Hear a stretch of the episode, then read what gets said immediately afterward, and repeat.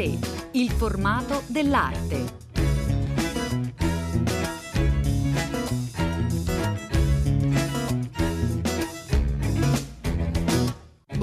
Buongiorno, a tutte le ascoltatrici e tutti gli ascoltatori da Elena del Drago, una puntata di A3 eh, dedicata alla fotografia, alla fotografia europea, ma non soltanto, è Reggio Emilia comunque al centro della nostra attenzione con una nuova edizione di fotografia europea. Innanzitutto diamo il buongiorno e il benvenuto a Walter Guadagnini.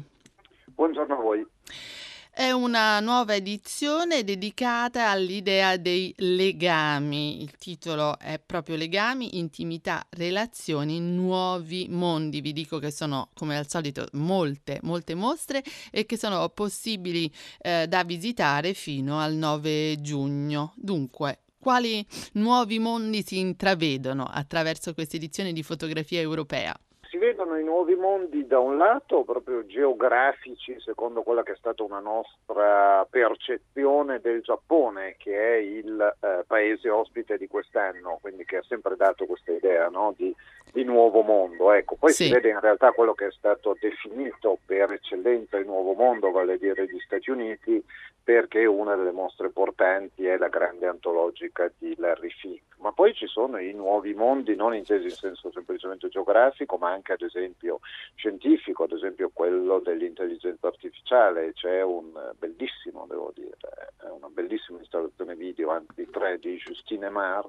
Eh, cominciamo a raccontarle, come sono queste installazioni video, Walter ecco. Guadagnini? Ecco. Ecco, è questa giovane artista francese per l'appunto che vive poi tra l'altro tra eh, la Francia e il Giappone, che si è inventata in qualche modo una, una storia, una, un racconto del rapporto tra un essere umano, che è un ballerino sostanzialmente, e un robot.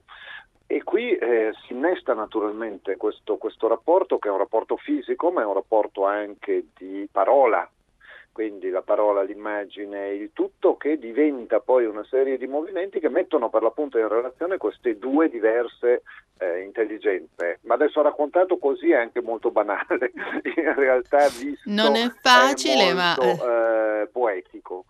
Ecco, non è facile mai raccontare, però noi ci sforziamo così di lasciare immaginare i nostri ascoltatori o comunque di gettare così un'idea eh, capace di, di, di, invitarli poi a vedere naturalmente le diverse installazioni. Dunque sono eh, molte le eh, mostre, come, come, sempre Fotografia Europea ci ha abituati che ci sono poi dei focus eh, speciali su degli autori importanti che eh, forse non sono neanche così conosciuti in Italia. Quest'anno chi è al centro della vostra attenzione? Ma diciamo che le grandi mostre personali sono a Palazzo Magnani quella di Horst P. Horst, che mm. forse detto così non dice molto, ma se uno pensa alle grandi immagini di moda degli anni 40-50, quella meravigliosa odalisca in bianco e nero, eh, semi sdraiata su un divano, quel meraviglioso corsetto visto di spalle, ecco, forse gli viene in mente qualcosa ed è proprio lui, è proprio quel mm. eh, famosissimo autore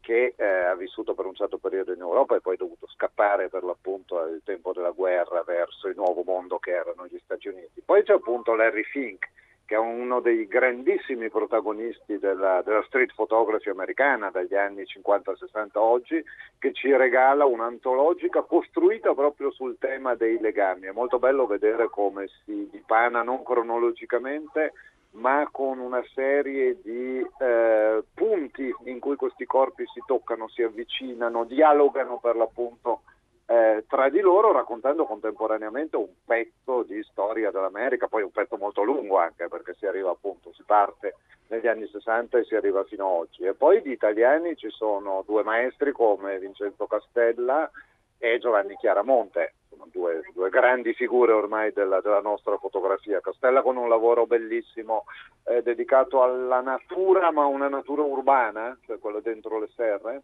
che viene esposto in sinagoga e invece Chiaramonte racconta il suo rapporto con eh, l'antico, sia un antico eh, religioso che un antico, un antico pubblico e un antico privato in qualche modo. Mm.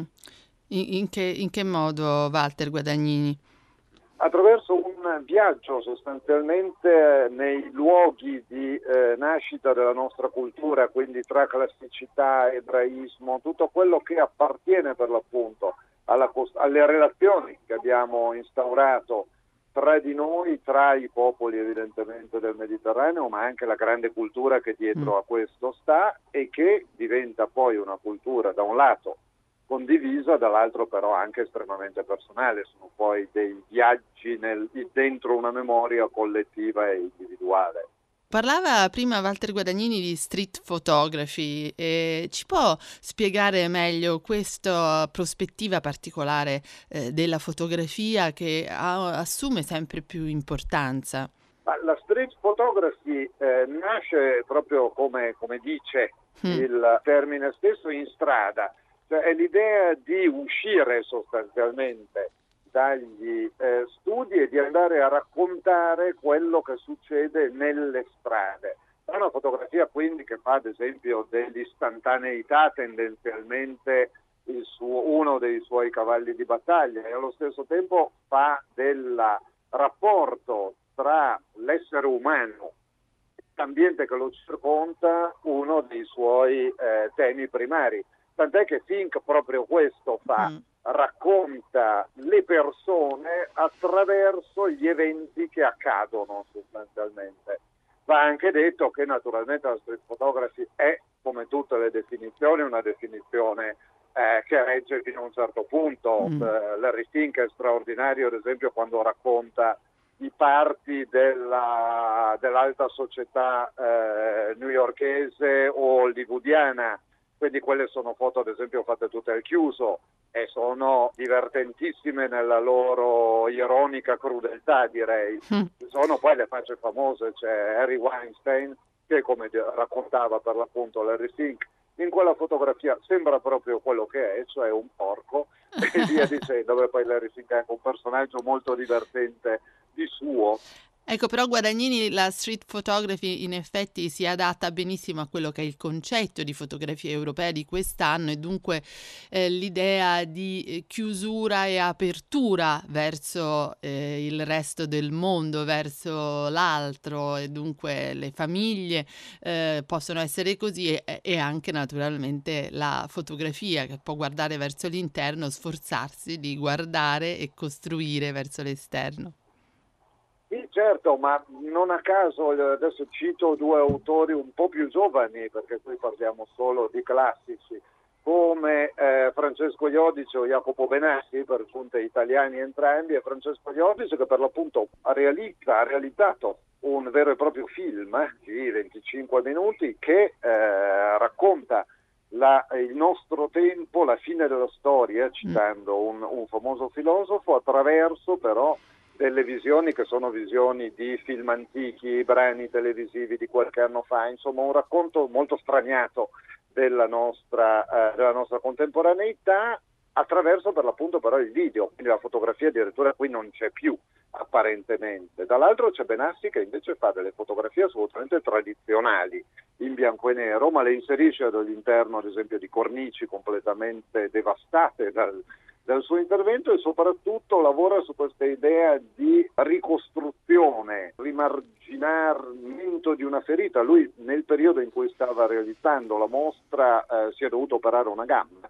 quindi ci sono tutta una serie di autoritratti peraltro di lui, mm. eh, insomma, con, eh, con, tutti gli apparecchi che servono insomma, per, la, per camminare e per la rieducazione uniti a delle immagini di statue, di statue restaurate, di frammenti e via dicendo. È un modo molto intelligente, secondo me, molto sensibile di raccontare quelle che sono queste tematiche, anche dei, dei legami appunto che ci sono tra, ancora una volta tra noi e il nostro mondo e ancora una volta intanto che li racconto mi rendo conto di far perdere a tutti la eh, bellissima poesia o anche il divertimento di queste immagini, ma è il limite della parola.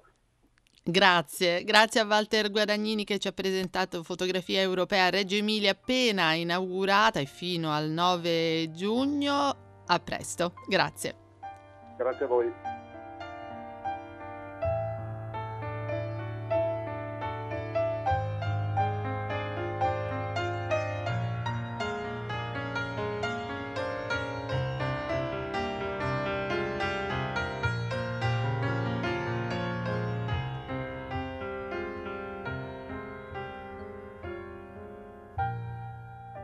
E noi rimaniamo sempre a Reggio Emilia per parlare però di un progetto differente, un progetto importante dell'artista Margherita Moscardini che è con noi. Buongiorno, benvenuta. Buongiorno, grazie. Ecco, eh, appena stata inaugurata una, eh, insomma, un, un lungo lavoro si è concluso in qualche modo. Ce lo vuole raccontare? Sì, The Fountains of Zatari è un progetto che nasce eh, tanto tempo fa, almeno nella mia testa, mm. dal mio interesse ehm, verso i campi per rifugiati come realtà, realtà urbane destinate a durare. Ho iniziato a studiare il campo per rifugiati di Zatari in Giordania, mm-hmm. eh, nasce nel 2012 eh, al nord della, della Giordania sul, sul, confine siriano a 14 km sì. dalla Siria per ricevere appunto i siriani in fuga, in fuga dalla guerra. Il campo rapidamente si trasforma in una vera e propria città, quindi mh, tra il 2013 e il 2014 eh, Cresce ospita, a dismisura, no? Esatto, ospita più di 150.000 persone, diventa il secondo campo per rifugiati più grande al mondo e la quarta città della Giordania. Oggi il campo ospita 80.000 rifugiati, è diventato mh, appunto, come dicevo, una città eh, con, con, infrastrutture eh, all'avanguardia dal, da tutto il sistema idrico, la rete fognaria che è inaugurata di recente il campo di, di, di, pannelli fotovoltaici più grande al mondo, però eh, resta un campo e quindi eh, tutto il costruito, soprattutto privato, mm, quindi le case eh, sono informali perché devono rimanere eh, temporanee. In realtà Zatari è così città che i residenti siriani hanno mm, iniziato a costruire veri e propri cortili con fontana all'interno delle loro case. All'inizio loro vivevano eh, nelle tende che erano state consegnate dalle organizzazioni umanitarie, il campo è diretto dal, dalle autorità giordane e dall'Alto Commissariato ONU per, per i rifugiati. Dopo le tende eh, sono stati consegnati dei container, dove, dei caravan dove, eh, dove, vivevano, eh, dove viveva ciascuno consegnato ad una famiglia. Eh, dopodiché su iniziativa privata i container sono stati spostati attorno ad un vuoto, quindi sono diventati delle stanze disposte attorno ad un cortile ed è il modello in qualche modo della, della casa araba tradizionale. Al centro sono state costruite ecco, queste, queste, fontane. Quindi e questo dà che... l'idea proprio di quanto eh, sia permanente, eh, eh, proprio eh, più che un qualcosa di temporaneo e pensato così anche da chi abita lì. Esatto, esatto, mm. questo per, per necessità chiaramente. Eh, certo. Sono campi come sappiamo che durano generazioni intere, sì. la durata media di un, di un, campo è tra i 7 e i 17 anni, pensiamo ai campi palestinesi in Libano, ad Amman eh, che, che, sono là da 50-70 anni. Sì, in effetti si pensa sempre a qualcosa di assolutamente eh, temporaneo, di pensare, mm, di, di, di, luoghi pensati per accogliere davvero per una durata minima e, e invece attraverso anche questo progetto si eh, capisce che così nel tempo si, sono diventati qualcos'altro, delle vere e proprie città e naturalmente Margherita Moscardini da artista ha guardato ad un aspetto particolare anche di arredo urbano eh, legato eh, a, questi, a questo campo in particolare, proprio per farci immaginare, farci riflettere su questo aspetto, le esatto. fontane. Esatto, sì. Quindi quello che è stato fatto attraverso le, le mie visite mh, al, al, campo e poi eh, in un momento successivo eh, diciamo su commissione ad un gruppo di lavoro che è stato costituito, un gruppo di lavoro di residenti del campo, di residenti siriani del campo che è stato costituito a Zatari, bene, abbiamo fatto un, eh, un inventario in qualche modo delle fontane eh, costruite dai residenti all'interno delle proprie case. Lo scopo dell'inventario è quello di intanto riconoscerle come vere e proprie sculture, quindi monumenti privati di questa, di questa città. Il cortile resta comunque un, uno spazio domestico, uno spazio privato e lo scopo di questo inventario è di ehm, riuscire a commercializzare, quindi diffondere in città europee queste sculture, quindi che rappresentano i cortili con fontana originali di Zatari in, in scala 1 a 1, in modo che da una parte i diritti d'autore vengano pagati al, eh, al progettista originario mh, mm, di Zatari in modo da mm. implementare l'economia del campo economia che è peraltro molto attiva con più di 3.000 negozi, due sucche imponenti e un'economia tra l'altro dire, agevolata da un sistema di eh, da, da, metodi e nuove tecnologie legate alla,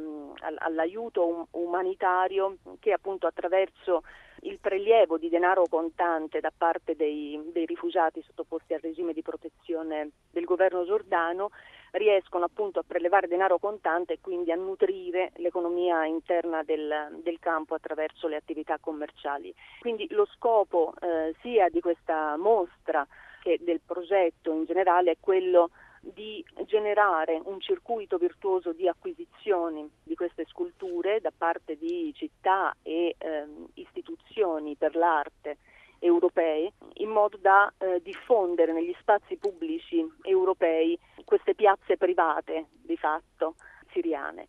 A Reggio Emilia eh, appunto eh, è, è un progetto appunto eh, poi sostenuto dalla, eh, fon- dalla, collezione Maramotti, questo è anche importante dirlo e che cosa, eh, cosa accade? Alla collezione Maramotti è in mostra adesso una, l'illustrazione in qualche modo del, del progetto che è stato attivato in, ehm, in tutte le sue parti. Il progetto in realtà è partito lo scorso anno, anzi nel 2017, grazie all'invito della Fondazione Pastificio Cerere di Roma ehm, a partecipare ad un bando eh, Italian Council indetto dal mh, mm, Ministero Italiano della Cultura però appunto il progetto intero come dispositivo si attiva eh, pienamente a Reggio Emilia grazie alla collezione Maramotti che ha da una parte permesso la realizzazione della prima fontana quindi del primo cortile con fontana costruito come scultura in via, in via permanente all'interno del Parco Cerbi di, di Reggio Emilia. Questo cortile da una parte ha significato attivare il progetto come dispositivo, quindi pagando le royalties al, al progettista originario e d'altra parte diventerà con il tempo uno spazio con una speciale giurisdizione che risponde alla mia volontà appunto di creare uno spazio assimilabile a quello che è giuridicamente l'alto mare, ossia uno spazio che non è sottoposto alla sovranità di alcuno Stato un territorio mh, dove in qualche modo sono addensate tutte le immunità presenti, possiamo dire, sul pianeta. Questo è un procedimento, è un processo. È un bellissimo progetto. Un bellissimo progetto di Margherita Moscardini, appena inaugurato a Reggio Emilia, The Fountains of Zatari. Grazie, grazie per essere stata con noi. Grazie Pagine d'arte.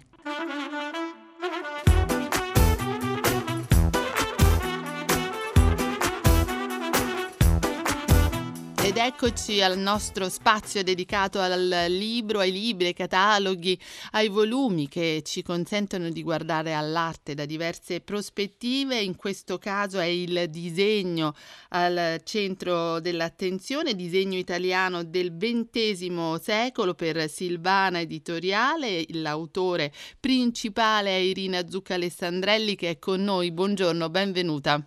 Buongiorno, grazie. È un volume eh, molto interessante e particolare perché davvero attraverso il disegno dà uno sguardo differente sull'opera e sullo svol- svolgimento dell'opera di alcuni degli autori più importanti eh, della, della, storia dell'arte italiana del XX eh, secolo. Ecco, innanzitutto come è nata l'idea proprio di riguardare a questo secolo attraverso il disegno? Dunque è nata mm, nel 2013 quando sono stata incaricata eh, di fare delle acquisizioni per la collezione Ramo, che è una collezione di Milano eh, di disegno italiano del XX secolo eh, che ha aperto al pubblico lo scorso novembre al Museo del Novecento con una mostra che si chiamava Chi ha paura del disegno. Quindi da, da allora ho cominciato a studiare tutte le opere su carta degli artisti italiani dall'inizio del secolo scorso fino alla fine degli anni Ottanta e mi sono accorta che mh, comprando tutte le pubblicazioni presenti sul tema era parecchio tempo che non si studiava, che non, si, eh, che non usciva un, un libro eh, di critica su questo tema.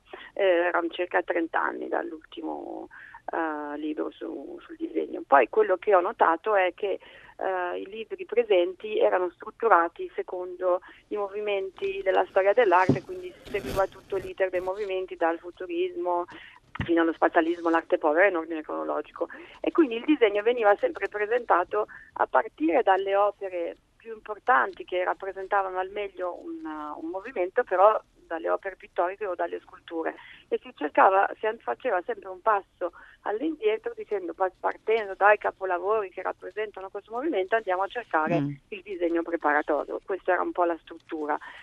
Mentre invece studiando questo, questo mezzo mi sono resa conto che eh, innanzitutto anche degli autori molto noti si, si conoscono pochissimo le opere su carta e poi che se si parte dal disegno stesso ci sono tantissime novità che non sono ancora state studiate e raccontate dalla storia dell'arte. Quali sono gli autori di cui si conosce poco la parte eh, legata alla grafica, al disegno e come la interpretano? Penso per esempio a Fontana, che è forse uno degli artisti più noti anche dal punto di vista internazionale, che è presente eh, qui nel catalogo proprio attraverso questo aspetto. Fontana, per esempio, era una specie di maniaco del, del, disegno della carta, una specie di forma nelle sue opere su carta sono tantissime, sono più di 3000. Mm. E, ehm, quindi ecco, è un esempio di un autore molto conosciuto anche all'estero, di cui però la, la, la produzione su carta è quasi ignota, nel senso che nel 2013 mi sembra sia uscito il catalogo ragionato delle opere su carta, che è un volume immenso, mm. eh, però mh, mm, non, si sono, non, si vedono molto nelle mostre mostre, recentemente qualcosa sul mercato, però ecco anche di un autore italiano molto conosciuto anche all'estero, questa produzione è sempre un po' considerata secondaria. Invece non, non c'era nessun artista del secolo scorso che non avesse cominciato eh, con il disegno e che non avesse terminato la carriera con il disegno, anche se eh, sto parlando di scultori, pittori, chiunque cominciava dal disegno ed era mh, mm, un mezzo espressivo molto intimo di dialogo con se stesso per cui non si abbandonava mai, è come trovare di un romanziere un diario privato. Ecco, lo scrittore ci racconta proprio eh, il pensiero dell'artista in libertà totale, perché quando si disegna non si pensa alla mostra, non si pensa al mercato, al pubblico, si disegna innanzitutto per se stessi, diciamo l'artista è il primo spettatore del proprio disegno e non si corregge il disegno. E poi ci sono tantissimi artisti di cui non si è notissimi, gli scultori per esempio, erano i più grandi disegnatori del secolo scorso, eh, Marino Marini, Medardo Rosso, Adolfo Wilt, Consagra, eh, tutti i Melotti era un disegnatore eccezionale, lui stesso diceva a volte mi capita di cominciare un disegno e finire facendo una scultura, cioè mm. li mettevano sullo stesso livello. Ecco, questo è molto interessante perché in effetti si parla eh, spesso del Novecento invece come il secolo, soprattutto nella seconda parte, in cui mh, l'artista ha lasciato davvero il linguaggio tradizionale per dare eh, invece più peso all'idea, insomma al concetto che è la base dell'opera più che eh, invece alla realizzazione. Ecco, con questo volume invece eh, si guarda come eh, in effetti siano ancora molto legati al disegno non soltanto come fase di progettazione, ma proprio appu- eh, o come pensiero, ma anche eh, proprio come opera finita, Irina Zucca. Sì, esatto, infatti la cosa che è interessante è che eh, il messaggio che io volevo far passare con questo libro era proprio che in realtà il disegno come bozzetto preparatorio non è neanche un, un terzo della produzione su carta degli artisti italiani nel secolo scorso, in realtà la maggior parte delle opere hanno un valore autonomo, un valore autonomo di capolavori mm. e molto spesso non hanno niente da invidiare eh, le opere dello stesso autore su, su, su tela o in, in scultura Per esempio altri autori, mi viene in mente, diceva lei, l'epoca della seconda metà del secolo scorso, per esempio anche l'arte povera è un movimento che non associamo mai alle opere su carta, in realtà hanno cominciato tutti lavorando sulla carta, Giovanni Anselmo è un grandissimo disegnatore, Giulio Paolini è un altro che si è dedicato moltissimo al disegno, magari conosciamo di più le loro installazioni sculture, ma eh, invece la produzione su carta è stata molto importante per loro, proprio come formazione, ma anche come pratica quotidiana. Poi ci sono dei disegnatori eccezionali nel volume, alcuni forse meno noti eh, di altri, insomma da De Chirico, Savinio ci si immagina no? una capacità del disegno straordinaria eh, e poi ci sono autori meno noti come Cagnaccio di San Pietro, ci vuole raccontare, ha scritto proprio un eh, capitolo dedicato a questo autore Irina Zucca Alessandrelli.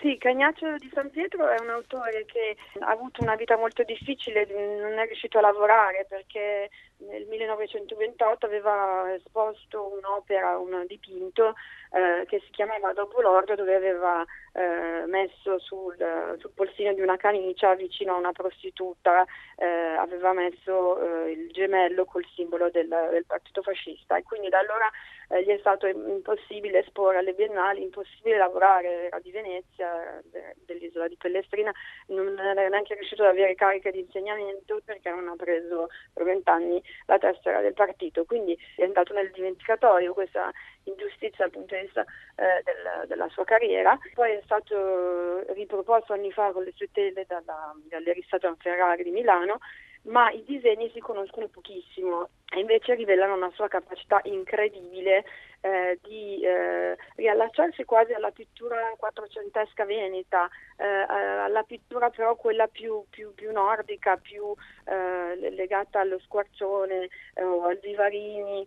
Comunque rivela una capacità e una grandissima conoscenza della storia dell'arte italiana come d'altronde anche altri autori come Domenico Gnoli che si conosce meglio eh, per sua, le sue tele degli anni 60 sono definiti secondo me erroneamente pop perché sono questa specie di ingigantimenti di dettagli, la cravatta o il, polsino o la pettinatura. In realtà è l'ultimissima fase ma se si studia la sua produzione su carta si vede come era un uomo del Rinascimento, come aveva una tecnica mm. di disegno più legata quasi eh, all'incisione, alla Rembrandt, mm. all'acqueforte di Rembrandt che non ecco, alle anni 60. Sì, una, diciamo che... un autore proprio da, da riguardare con attenzione.